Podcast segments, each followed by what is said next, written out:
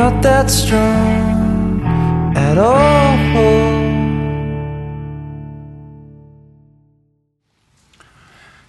Good morning. You guys doing well? Good to have you with us. Welcome to Desert Breeze Community Church. If you have your Bibles, you can turn to Job, book of Job. How many ladies have men up on the mountain at the men's retreat?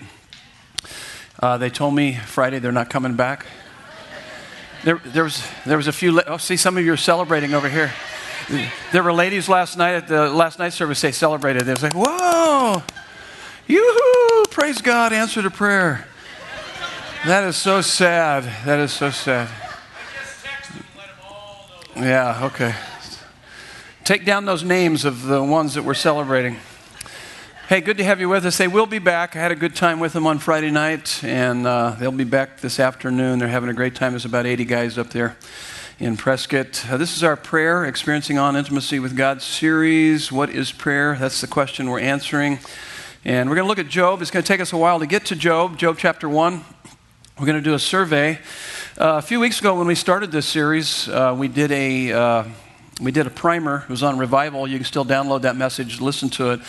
But this is what we said when believers live in the fullness and power of the Holy Spirit, the evidence in their lives will be supernatural. And the common denominator for that fullness and power is prayer.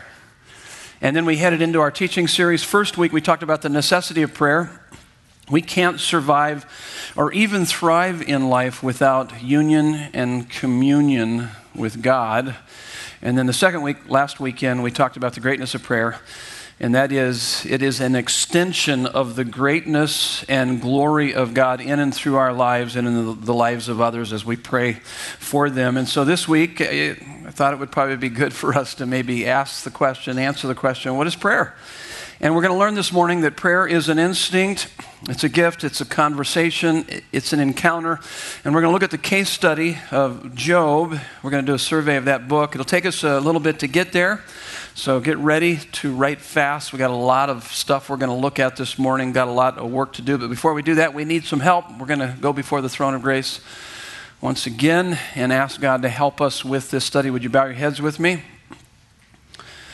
Let's pray. Father God, we are delighted to be here today. We love you. We love studying your word. We love interacting with you. We love when you speak to us. You loved us so much that you gave your only son that whoever believes in him would not perish but have everlasting life. And we know that prayer is not merely a way to get things from you, it is a, it is a way to experience awe and intimacy with you. And in fact, life's greatest treasure and pleasure is knowing you. So teach us what prayer is so that we can know you better for your beauty and glory and our indescribable and indestructible joy. In Jesus' name. And everyone said, Amen. Take a look uh, at your notes here. So, what is prayer? First of all, first fill in the blank. Here we go. It is an instinct. It is an instinct. Now, first uh, point under that all human beings are made in the image of God bearing God's image means that we are designed to reflect and relate to God. Genesis 1 26 through 27 basically tells us that we are created in the image of God. And with being created in the image of God, we, we were meant, God created us so that we would reflect, reflect Him, and relate to Him. That's why you are here on this planet Earth, is to know God and make Him known. You, you knew that, didn't you? I hope so. Because otherwise, you live a pretty aimless life. I mean, you can try to fill your life up with all kinds of the things in creation, but it's, it's pretty fleeting. And when you begin to discover why you're here and you find that it's to reflect and relate, by the way, it goes along with the Westminster Catechism. The first question what is the chief end of man? You guys might know this. The chief end of man is to glorify God by enjoying Him forever the chief end of man. So, why do you draw air into your lungs? Why are you here on this planet Earth? To give glory to God, that's to reflect Him and to enjoy Him forever, to relate to Him. By the way, that's one and the same pursuit. You've heard us talk about that before.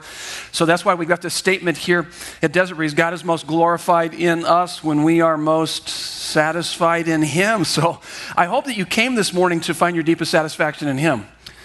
You're certainly not going to find it out there somewhere. It's not going to be found in, in uh, you know, in a relationship, though there's a certain level of, uh, you know, uh, satisfaction you can find in relationships or, or in a bigger bank account, certain satisfaction in that, and, or any number of things in creation. You were meant to find your deepest satisfaction in God and Him alone. And when you do that, that's when you bring most glory to Him. And uh, that's what you were created for. You see, our hearts are forever restless until we find our rest in Him. You're going to be chasing, it's a wild goose chase without the goose until you come and you encounter Him and you know Him. and there's nothing quite like that. And so, so there's something deep inside of us. Next point on your notes all human beings have some knowledge of God, an indelible sense that they need someone who is greater than they are. Romans chapter 1, verses 19 through 20 makes that really clear. It basically says that we, we can look at the world and conclude that some great power created and sustains this world. To be quite honest with you, you know, when I look around and see creation, uh, I, you know, I have a hard time. It takes more faith for me to believe that we're here by random chance and unlimited time, just a big accident. I mean, do you guys struggle with that too? It's like, are you kidding me? I mean, the cosmological, teleological arguments are way too strong. There's too much order and design. Oh my goodness. And so that's what he's saying in Romans chapter 1, verses 19 through 20. Look at creation. Wake up. Look at this. We're here by divine design. And so that stirs something deep within us. And so oftentimes suffering can trigger this primal knowledge into prayerful cries for help. Next point on your notes prayer is seeking to respond and connect to that being but it cannot be a real conversation because the knowledge of God is too general and unfocused. And so uh, it's too general and unfocused. And so as you, as you begin to cry out for God, in fact, I, I, the, the big question oftentimes is that people ask me, does God answer the prayers of unbelievers? And um, actually, there's a couple cases in the Bible. God sometimes is pleased to answer the prayers of unbelievers, not because of any obligation, but strictly out of his sovereign mercy. And you can write this down in your notes if you'd like, but you can study this on your own. Jonah chapter 3 is a case, case in point, and then Jonah 3, chapter 3, and then 1 Kings chapter 21, verses 27 through 28. 1 Kings 21, 27 through 28. So, in defining this idea of prayer, what is prayer? Prayer is an instinct, but we got to take it much deeper than that. The next point on your notes prayer is a gift, not just an instinct, something deep within us as we cry out to God, but it is a gift. Next point, next thought since prayer is a response to the knowledge of God, it is profoundly altered by the amount and accuracy of that knowledge. That's why I love theology. That's why we study God's Word diligently week in and week out. What is theology? The study of God. And believe me, the more you get to know God, the more you're going to love him, the more you're going to, you know, want to know him. It's going to stir something deep within your heart. To, to know him is to love him. To love him is to obey him. And to obey him is to, to abide in him. And to abide in him is to live a fruitful life. If, if, you don't, if you're not being very fruitful, it's because you're probably not abiding. And the reason why you're not abiding is because you're not obeying. And the reason why you're not obeying is because you're not really understanding what love is. And you don't love him because, because you don't know him. And so there's something about getting to know him. And I'm not kind of really too sure about this idea. People say that they fell in love, love at first sight. I believe in love with insight because I don't think you can really love someone until you really get to know them. And with my wife and I, it wasn't love at first sight, though I was like, I think it was more like lust. But, uh, but, I, but I liked, I liked what I saw. I go, yeah, I like to get to know her. And I think that the more I got to know her, the more I could love her and the more she's loved me. And even more so is that true with God. As we get to know God, we fall head over heels in love with Him because we begin to see how much He loves us and how much He knows us. And so that's all part of it.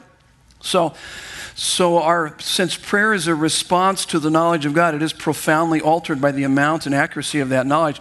John 17, 3 says that this is eternal life, that they may know you, the only true God, and Jesus Christ, whom you have sent. So, he's saying this is eternal life. So, there, so, th- so what it's saying in that verse, uh, John 17, 3, that there's a life to be found in God in a relationship with Him that cannot be found in the pursuit of all the junk in creation, you know, whatever it might be. Like I said earlier, uh, you know, in a relationship or finance or, or promotion or bigger house or nicer cars or, or fortune and fame of any sort. Uh, this is eternal life that they may know you. Eternal means not just quantity of life, but a quality of life. Yeah, we all want to know that when we die, we, we go to be with God for all eternity. We're going to all spend eternity somewhere, and we need to know that. But, but it's much more than that. It actually uh, means that there is a quality of life. There's a level of life that in this interaction with God, knowing Him, and it's, it's amazing. It's, uh, this is eternal life that they may know you, the only true God, and Jesus Christ whom you have sent. And therefore, 2 Peter 3.18, we want to grow in the grace and in the knowledge of our Lord and Savior Jesus Christ. There's just something that stirs within us. We want to know him. We want to walk with him. We want to experience him in our lives.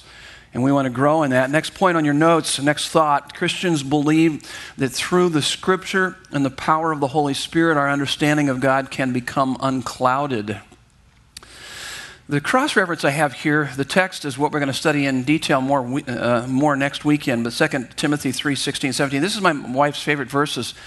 And uh, it says this all scripture is God breathed. I think it's the NIV that says that. Some other translations usually say inspired of God, but think about that. All scripture. So, this book that we're studying is the very breath of God. Genesis chapter 2, it tells us that uh, God made man out of the dust, you know, out of the dirt. And then what did he do? He breathed into his nostrils and so when we study God's word, this is the breath of God. That's how close. Have you ever been so close to somebody they're whispering and you can kind of feel their breath? You know, on your ear or close to your neck? Hopefully you know them. what are you doing so close to me? I can feel your breath and it doesn't smell so good. You know, hopefully, hopefully that's not the case. But but I'll tell you what, oh my goodness, the breath of God the breath of God as He breathes into our life as we interact with Him. And so Christians believe that through the scripture and the power of the Holy Spirit, our understanding of God can become unclouded. And so, next, uh, next thought through the gift of being born again, the Holy Spirit shows us that we can converse with God as His children. Oh my goodness, that's that in itself is, is totally amazing. And so, what's this idea of being born again? John chapter 1, verses 12 through 13 says, To those who received him and believed in his name, speaking of Jesus, they, had, they, they received the right to become children of God. Jesus, talking to Nicodemus at night, uh, told uh, Nick at night this, chapter 3, verse 5. He says, You can't enter the kingdom of God unless you are, anybody? Born again, yeah, unless you're born again. You can't even enter the kingdom of God. You can't have a, a good dialogue and interaction with God until you have been born again. And uh, so when the Holy Spirit awakens you to the reality of God and you begin to put your faith in Jesus, the Holy Spirit begins to speak to us that we are, Galatians 4 5 through 6, adopted as sons. God has sent the Spirit of His Son into our hearts, crying, Abba, Father. Isn't that interesting? It's so fascinating that the creator of the universe is my daddy. So there's this deep level of intimacy, awe and intimacy that we can enter into with him. And as we interact with God at that level, by the way, uh, I mean, if you just took that and just begin to reflect on that just for a few moments, it would really get rid of the worry and the stress and the junk.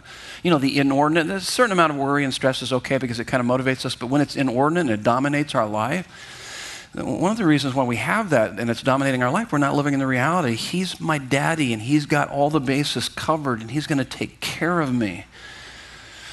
You understand that, don't you? But we don't really understand it. We kind of know it as a, as a intellectually, but it's not existentially compelling to us. And so part of prayer is moving it from the head to the heart because when you begin to pray at that level, when your prayer life begins to flourish, I mean, the, the effects can be remarkable because worry can be turned into worship. You begin to realize, oh my goodness, my Father, He's got everything taken care of. Guilt, Oh my goodness. And I've, I, I struggled with a lot of guilt in my life. My guilt has turned into, into grace, loathing into love, panic into peace. And yet it's got to go much deeper than this. So it's an instinct. Prayer is an instinct. It's a gift, but it's, it's, it is a conversation. So we enter into this conversation with God. Next thought on your notes. In the Bible, God's living word, we can hear God speaking to us and we respond in prayer. Through the word and spirit, prayer becomes answering God, a full conversation. So this is really uh, fascinating. I, I gave you another cross reference here. Maybe you're familiar with it. Hebrews 4:12. God's word is alive and powerful sharper than a two edged sword. So there's just something that happens as we study God's Word. We have a sense that God is indeed speaking to us. Many of people have said to me that there are times on Sunday morning that they feel like they're the only one in the room and that God's got them, you know, picked out of the crowd. Like, like wow, I felt like you were speaking right to me. Well, I, I wasn't, but God was. And that's part of that idea. And so as you begin to respond to God, um, let me give you a quote. This is from Jonathan Edwards, just a fantastic quote. And, and the idea here is that the Bible is not just a repository of information, but a dynamic spiritual power. So God's Word is alive and powerful. We'll get into this in, in more detail next week. So when God spoke, remember in creation, He spoke and things happened. So there's power in His Word. There's something that happens there's a dynamic interaction. There's something happening here as we interact with God, as He speaks to our hearts. And listen to what Jonathan Edwards says. He says, I had then, and at other times, the greatest delight in the Holy Scriptures. Of any book whatsoever, oftentimes in reading it, every word seemed to touch my heart. I felt a harmony between something in my heart and those sweet and powerful words. I seemed often to, to see so much light exhibited by every sentence and such a refreshing food communicated that I could not get along in reading. You know, he couldn't go very far because he'd just kind of almost get stuck on a verse and then a word, and then it's like, oh my goodness, God's, God's speaking to me, and often dwelling long on one sentence to see the wonders contained in it, and yet almost every sentence seemed to be full of wonders So he's talking about something that's going on as we study. We're not just going through this book and just kind of, oh, read the Bible today. No, no. We're talking about this answering God, this full conversation, this interaction. Next point on your notes the Bible speaks of our relationship with God as knowing and being known. Of knowing and being known. Uh, Galatians 4 7, I love this, how Paul does this. It's almost as if he says, he's like, he's really talking with the folks here and saying, hey, but now you have come to know God. Oh, oh, or rather than to be known by God. He's like saying, you guys, are, you guys know God. Oh, oh, but there's something much more important. He knows you. So there's something about certainly it's wonderful that we would know God, knowing God more than just intellectual, intellectually know facts about Him, but we truly know Him, we're interacting with Him. Oh, more importantly, He knows you. And, and, and the Bible says, it tells us to what degree He knows us. Do you have any idea how much He knows you? The Bible says that He knows the number of hairs on our head don't look at me like that. I know for some of us it's an easy count. That's that well that was that wasn't very funny. you were laughing pretty loud there. Yeah. I mean, think about it. I don't, I don't even know the number of hairs on my head. Okay. I, I did lose about 10 or 12 in the shower this morning. That I, I did notice that. But uh, no, he knows the number of hairs on our head. That's pretty fascinating, isn't it? I, that's, that's quite a bit of knowledge. In fact, I was reading, I was, as I was reflecting on that this morning, it's just, it, it was just, it was really powerful as I, as I think about that. And in uh, Psalm 56, did you know this? The psalmist is saying, um, David is saying, You have kept count of my tossings. You, you know what he's saying there? How many have had those sleepless nights where you just toss and turn? Show of hands. How many have had way too many of those? I know I have. I've even gotten up and paced the floor, just like, oh my goodness, I got so much on my mind, so much on my heart. And this is what it's saying He knows about that. He knows the number of times you turn over and keep going back and forth. He knows the number of my tossings. Check this out. But my tears are in your bottle. He knows every tear that goes, goes down your face. Did you know that? See, it's good that you know him, but it's more important that, that he knows you. He cares that much about you. Did you know that, you know, some of you here have so much stress and anxiety, and if you begin to understand that, that he's with you in those lonely times, you know, in the middle of the night, that he cares about you? I, my, my prayer is that when you come in here on weekend services, that man, that, that the reality of who God is, that he knows you. And you can cry out in those lonely times and, and meet with your Savior, your King, the ruler who loves you. I mean, that's a lot of detail. You have kept count of my tossings and put my tears in your bottle. Are they not in your book? That's a lot of information. And then as I was thinking about that, of course, you know, we studied this a few weeks back, and I, I kind of alluded to it. It's Psalm 139. It's just absolutely wonderful. You guys are familiar with Psalm 139. I mean, I mean, just reflect on this. I mean, he's, he's just talking about, God, you know the words that I'm going to say before I even say it. You know every detail about my life. We are fearfully and wonderfully made. In that chapter, he just says, God knows everything about me. God is always there for me. God is powerfully at work in me, and God is madly in love with me. I mean, that's really the essence of that chapter. I was also thinking as I was kind of reflecting on this idea of how much God knows me, is I was thinking of David in Psalm 8, where David says, When I consider the heavens, the work of your hands, the stars and the moon, how you have set them in place. And he says, I mean, it's kind of blowing his mind. He says, What is man that you are mindful of him, and the Son of Man that you care for him? That the Creator thinks thoughts about me. And not just that, He loves me. I can interact with Him, I can have relationship with Him. In fact, it even tells us in Psalm 139 that the thoughts that He thinks outnumber the sands of grain the grains of sand on the seashore. They outnumber, I mean, you, you couldn't count if you went to, you know, Oceanside or San Diego and grabbed a handful of sand. Next time you grab a handful of sand, think of that. He thinks that many thoughts? Yes. He loves you. He can't take his mind off of you. He's thinking about you right now. So there's something that goes deep within our heart that that's, I mean, it just, it begins to transform our lives. And that's, that's part of this as we're diving deeper into this understanding of prayer. It's not just kind of reciting some nice things. It's, this, is an, this is really a, a conversation with God. He says in 1 Corinthians 13 12, David said, You guys, you familiar with the love chapter?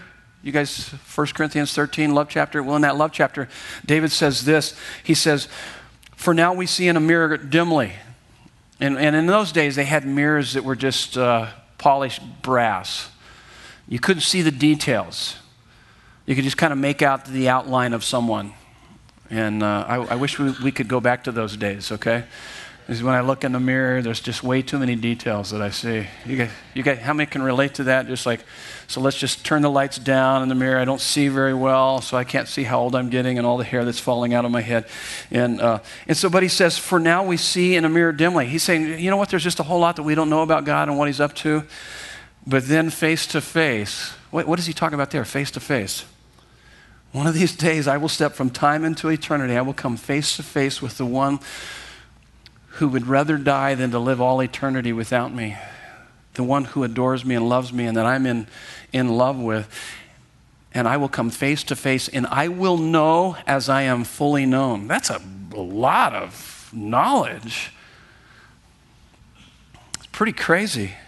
Next point on your notes the goal is not just sharing of ideas, but also ourselves. So there's so when we're talking about conversation, talking about sharing ourselves, Ephesians 4:15 says that this is really how we grow up in Christ is that we need a regular receiving and giving of love and truth in our lives, in community, in our marriages, between us and God, not just, not just horizontally, but also vertically. And of course, the book of Psalms is all about that. So let me walk you through kind of five levels of communication that need to be happening, not just horizontally in your relationships, but also vertically with God. The first level of communication is cliche conversation. Cliche conversation. You guys familiar with the five levels? And it's the kind of conversation that we carry on with a. Uh, with the person at the checkout counter over here at Fry's, we're checking out. Say, hey, how you doing? Fine, thanks. Hey, good, good to hear. Have a great day. It's just very superficial. With each deeper level, it takes a little more trust, and so the next level would be uh, facts, the sharing of facts. So you go from cliche conversation to sharing of facts. Facts would be like, uh, yeah, man, it's kind of warming up out there. I think it was like 88 degrees yesterday. That would be sharing of facts just back and forth.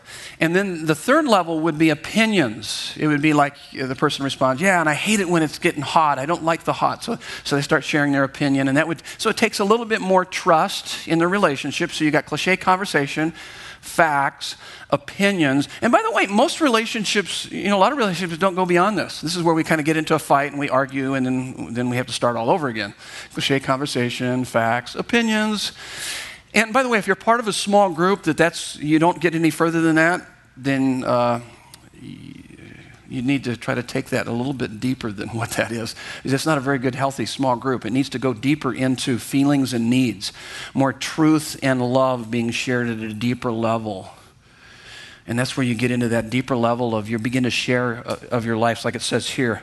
So the goal is not just sharing of ideas, but also of ourselves. And uh, you got to get through all the superficial and really get to a deeper level with God. So, so this is what it should look like. It should look like this that, that there are times that when we come together and we study God's Word, and when you study on your own, and when you're hanging out in your small group, you know God is speaking to you. And you could even tell me the specifics of what He's saying or what he's, how He's directing you. You know, and you hear me from time to time, like last week, I, I was, I was studying the previous week, and I'll come oftentimes and share with you a couple verses that God's really speaking to me. And that's what it is. You're just like, wow. And then some of you will do that to me too. Hey, check this out, Pastor Ray. I was reading this this last week. This like stood off the page. This was really good stuff. And so there's that truth. He's speaking to you, He's uh, directing you, He's encouraging you. And then there's those times where you're just enveloped with His love too. Because that's in the context. When He speaks truth to you, it's always in the context of His amazing love. So you're just enveloped with His love. You're just overwhelmed you know, even that, that last song that we were singing, oh my goodness, you know, it's just that's an overwhelming, that overwhelming sense. Oh God, I, I cry out to you. I love you. I thank you for your love for me. And so there's this, you're receiving his truth, so he's wanting to speak to you. If, it has, if it's been a while, got to get back to where you're starting to hear, because he wants to speak to you. And, and you need to also know that it's in the context of his love. And there needs to be those times where you're just overwhelmed by his love. You have a sense of his love on your heart. It'll make all the difference in, in your life and how you respond to the circumstances of life. But then there's got to be times when you're giving Him your love. So, in healthy relationships, there's this mutual giving and receiving of love and truth. So, you're saying, Oh, God, I love you. I love you, God. I thank you for giving your life for me. Yes. And you just reflect on that. You think about that. And then you say, Oh God, right now, I don't really feel you. I don't sense you. I don't have a sense of your presence on my heart. It's been a while. Oh God, I need that. I long for that. A little bit like Psalm 42. As the deer pants for the streams of water, how my soul pants for you, oh God. Oh, it's been a while. Oh, I need. So, what is, what's happening? You're in touch with where you are, and you're allowing Him to meet you right where you are. And I'll I'll guarantee you that there'll be some specific thing that He'll want to speak to you, to comfort you, to love you, to encourage you, to help you, to navigate whatever you're going through. Now, oftentimes what we do is we, we opt to medicate that. We go and watch TV or we, you know, eat too much or drink too much or do something, you know, play video game or whatever it is. You know, we all have these little things that we, we find ourselves chasing after, rather than to say, wait, wait, wait, I'm not going to do that. I need to spend time with God. And so there's that deep, deep interaction that's happening there. And, and that leads to an encounter. It is an encounter. So it's an instinct, it's a gift, it's a conversation. Oh my goodness, it's an encounter. Communication can lead to two way personal revelation that produces what can only be called a dynamic experience And I've given you some verses there. We talked about this first one, Ephesians 1 15 through 23, last weekend. And if you have a hard time praying, these are great prayers to pray. They're from the Bible. And Paul is praying for the church in Ephesus, and he says, I pray that the God of our Lord Jesus Christ, the Father of glory, may give you a spirit of wisdom and revelation in the knowledge of God. So, not just facts, that word knowledge, as we said last week, is facts, and experience of those facts on our heart, having the eyes of your hearts enlightened that you may know what is the hope to which he has called you, what are the riches of his glorious inheritance in the saints, and what is the immeasurable greatness of his power. So, hope, riches, power, eyes of the heart enlightened. Another great prayer is found in the third chapter, 16th verse to the 19th verse, where he just says, that God would strengthen you with power through his spirit in your inner being. I bet you could use that from time to time. I know I could. Strength God, I need your strength. Strengthen me with your Holy Spirit in my inner being. And then he goes on, so that Christ may dwell in your hearts by faith, rooted and established in his love, so that you may know the depth, the height, the width, the length of his love that goes beyond our understanding. It's just, it's crazy. It's just like, oh my goodness. I've never been more loved. But that's got to be real to your heart. And that's what he's talking about there. And those are great prayers. Let me read to you Here's a quote from uh, Knowing God, J.I. Packer, to help us understand this dynamic experience. And this is uh, J.I. Packer in his famous work, Knowing God. This is what he writes Knowing God is a matter of personal dealing. Knowing God is more than knowing about Him, it is a matter of dealing with Him as He opens up to you and being dealt with by Him.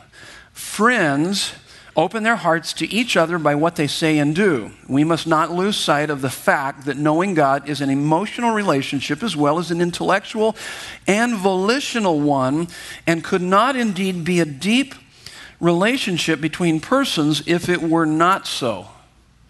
Next point on your notes. So, prayer in the fullest sense is a continuing conversation that God has started through His Word and His grace which eventually becomes a full encounter with Him that fully transforms us. So, an instinct, a gift, a conversation, and now a, a, an encounter with God. He begins to meet me right where I am. Whether, you know, wherever I might be, anxious or angry, depressed, whatever's going on. And so now he's beginning to speak to me specific to where my heart is most restless. I'm having an encounter with God. We did a whole series, I think it was over a year ago, on encounters with God. You can still download it and listen to it if you've got the DB app. It's actually under the little icon Encounters with God. I would encourage you to do that. Now, we come to our case study because now Job's going to teach us how to do this. Okay? So let's, let's talk about Job. We're going to do a quick survey. This is our text. Um, and I asked you to turn to Job chapter 1. We'll look at verse 9 because it kind of sets up the whole book of Job. And uh, by the way, you guys, if you're familiar with Job, uh, Job, it says in the very first verse, Job was, uh, was a man who was blameless, upright, who feared God, turned away from evil. He had seven sons, three daughters. Man, he had just a slew of wealth. Man, he was wealthy, mega wealthy. And the dude loses everything. And I can't even imagine losing one child, let alone uh, 10. He lost all 10 of his kids, so he's devastated.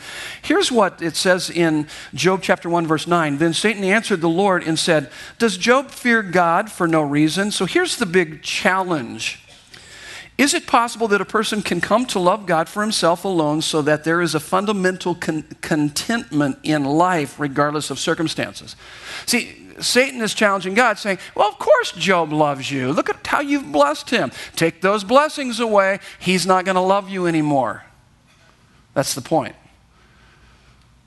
And um, it's fascinating to, as we kind of survey this. Now, my wife and I, we were in uh, uh, Prescott a few days ago because I was teaching at the men's retreat on Friday night. We were in the St. Michael's Bistro. Um, in Prescott. It's the southwest corner of Gurley and Montezuma. We were sitting there having breakfast, It's a very historic building, really a nice place. And she shared with me what she was reading that morning Charles Spurgeon, Morning and Evening Devotional number 362. It was a bit of a gut punch, really. Maybe she felt like I needed it, I guess. I don't know. That's unkind. Actually, it was very kind because it, it, it really brought to me, it, it, once again centered me and it gave me a sense, and it really kind of goes along with this whole idea of Job in our own lives. You know, do I find so much satisfaction and contentment in Him that even if I were to lose everything, I would still have a sense of uh, a well being and contentment and, and and so that's, that's a great question. This is what she shared with me from Charles Spurgeon. He who follows Christ for his bag is a Judas. They who follow for loaves and fishes are children of the devil. But they who attend him out of love to himself are his own beloved ones. You guys tracking with that? That's pretty heavy duty. He uses kind of a the language is kind of a bit uh, archaic. Charles Spurgeon, of course, if you read that, makes you think a little bit. Are you coming to God to get from God or to be with God? I'll tell you what, if you're coming to get from Him, there'll be a time in your life you feel like you're not getting from Him what you think you deserve. That's the wrong reason. And you need to be coming to Him to be with Him because that's better by far. That's the point. She went on to read this next point said, A godly man often grows best when his worldly circumstances decay. And that's what we see in the life of Job. Because what's fascinating for all of his complaints, and by the way, he complains to God. In fact, how many of you ever tried to read through the book of Job and you kind of gave up after the first four or five chapters? Just, it's like, oh my goodness, what's going on here? There's this crazy dialogue, and there's certainly prayers throughout that. He's interacting with God, he's talking to God, but he's got these three miserable comforters that have come along to try to help him. And these guys, if, if you have three guys like this in your small group, go find another small group, okay? I mean, this is crazy. These guys were moralists. You know what a moralist is, don't you? They're very religious. It's like the moralist will say, well, obey God and he'll bless you. Well, that's moralism. God has blessed us, therefore we obey him. Our obedience comes out of the fact that you have any idea how he's blessed us through Jesus? It's by God's grace. So, what these guys are saying, they're pounding the heck out of Job, saying, Well, Job, you just probably lack faith. That's why you're suffering. Or how about this one? You got sin in your life. And by the way, you need to know that you can really do all the right things and still get the living daylights beat out of you because we live in a fallen world. And that's and what's fascinating for all of his complaints, Job never walks away from God or denies his existence. He processes all of his pain and suffering through prayer. And there's some wonderful prayers throughout, but you're wondering, is this book going to ever come to an end? And um, and he's having a hard time accepting the life God has called him to. Now, turn to chapter 38. So we've just kind of went through a big chunk, kind of explained it there to you. There's a, there's a fourth comforter that comes along, and he seems to be a, a, a tad more sane. But uh, Job's still struggling, and finally, Job, uh, the Lord reveals in vivid detail that he is the creator and sustainer of all things. Look at Job chapter 38, starting in verse 1. Then the Lord answered Job out of the whirlwind. So, so uh, prayer is an instinct, a gift, uh, conversation with God, and now we're going to see Job's going to have this encounter with God. He's had the conversation, now he's going to have uh, this encounter with God. So the Lord answered Job out of the whirlwind and said, By the way, that's not very friendly, a whirlwind. This is like a tornado. This is pretty heavy duty stuff. And God says, Who is this that darkens counsel by words without knowledge? Job, you are clueless. Hello, Job. Job, what are you thinking? You're talking to me like your God. You're coming after me like your God, and I'm I'm the one that was created. You're the creator, and I'm the creation. That's, that's what he's saying. And uh, in other words, Job, you, you are clueless about what you're asking me and saying. And then he says this, verse 3, this is pretty hardcore. Dress for action like a man. I will question you, and you make known to me. So he's basically saying, hey, full contact today, dude. Put on your helmet and pads because we're getting after it right now. That's really a little bit of the, the flavor here. And then he begins to ask him questions. I had someone do some research on this uh, between services, and they actually said, so he hits him relentlessly, machine gun fashion, with about 70 questions. This is what they sound like. Where were you when I laid the foundation of the earth, smarty pants? Okay, I added the smarty pants. It's not actually. A, not actually there, but that's kind of what I'm feeling. And so, I mean, his, tell me if you have understanding. So let me ask you that question. Where were you when God laid the foundation of the world? Um, I don't know where I was. exactly. You're clueless.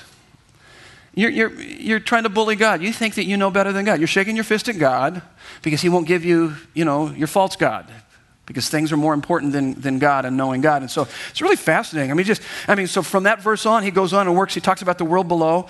And then verse 19, he talks about the world above. And then in verse 39 of that chapter, the world of animals. I mean, there's a couple chapters. It's just, it's relentless. And then jump to chapter 40. Look at verses 3 through 5 because, because Job is finally getting it after about 70 questions Job is astonished and humbled by this deeper vision of God and has a breakthrough. And this is how he responds. Then Job answered the Lord and said, Behold, I am of small account. What shall I answer you? Now, here's the deal. Everybody, look up here just for a minute. You got, you got to get this. One of the reasons why we have this inordinate anxiety, anger, and depression working in our lives is because we have a small view of God. And if you begin to understand who God is and how much He loves you and He's going to take care of you, see, that's what we need. We need, a, we need a higher view, a bigger view. And that's what He's giving him. He's having this encounter with God. He's beginning to say, Oh my goodness, what the heck was I even thinking? You are going to take care of me. You love me. You adore me. You've got everything covered. That's a little bit of what He's saying here. Then Job, then Job answered, and, uh, to, answered the Lord and said, Behold, I am of small account. What shall I answer you? I lay my mouth, my hand on my mouth. I have spoken once, and I will not answer twice, but I will proceed no further. And now turn to the end of the book. End of the book, chapter 42. It's wonderful.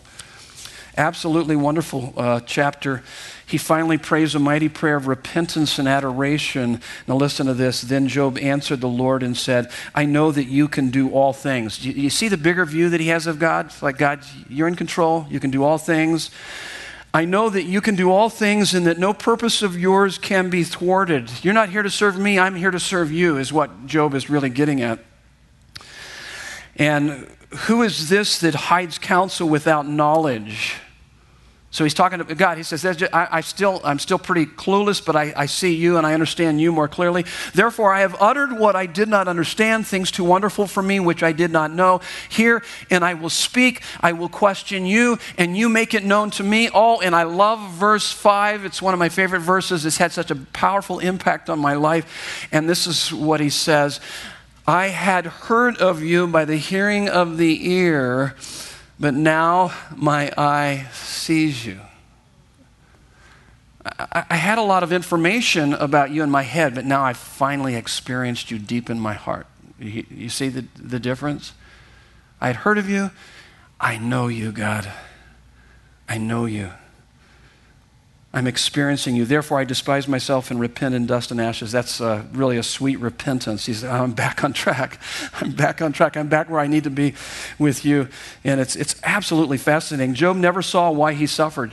And, and I've heard people say, if I could just find out why, I know everything would be better. Job never found out why.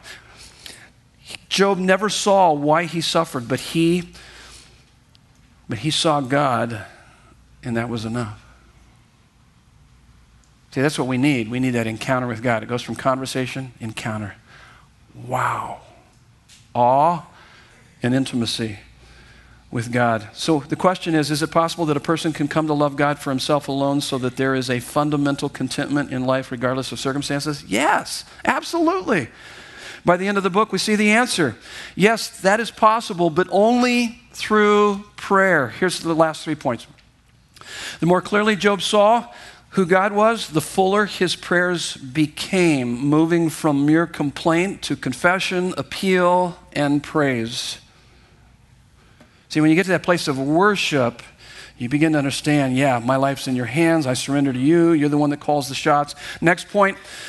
In the end, he broke through and was able to face anything in life. This new refinement and level of character came through the interaction of listening to God's revealed word and answering in prayer.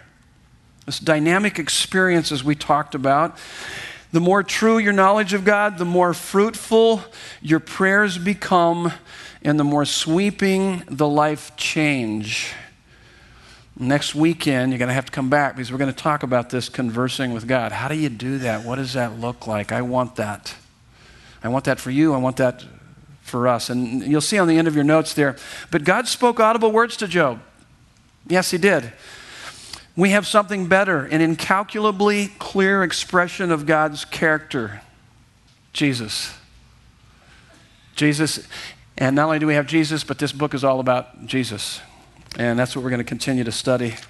If you are new with us this morning, we thank you for being our guest here. I'd love the opportunity at the end of the service to meet you and buy you a drink from our, our cafe uh, on us. And uh, if you are in need of prayer, I'd love the opportunity to pray with you up here. There'll be a few other leaders up here. We can pray with you about anything in particular that you're struggling with. If you have never made a confession of faith in Jesus Christ, man, this would be a great morning for you to do that. That's the most important decision you can make for time and for eternity. You do that by acknowledging your sin that separates you from our Savior, believe that He died on the cross for all of your sins, and then give your life over to Him. You can do that right now as we pray. Would you bow your heads with me? Let's pray. Father, it's been a great morning. We thank you for your love for us. And I thank you for those that are even, even now confessing you as their Savior and Lord and entering into a lifelong, passionate pursuit of an ongoing and growing relationship with you. God, we've learned that the power of our prayers isn't primarily in an effort, in our effort and striving or any technique, but rather in our knowledge of you. And your Son is the radiance of your glory and the exact imprint of your nature. And this book is packed full about your Son. So, God, as we, as we learn how to interact with you through your word, teach us. Teach us how to pray. May we read the Bible looking not so much for life lessons as much as we, we just long to interact with the only one who can satisfy our soul, the Lord Jesus Christ. And as we read your word this next week and spend time with you in prayer, may we ask and expect Him, our Savior, to speak to us personally and powerfully as if He were sitting on the couch right next to us.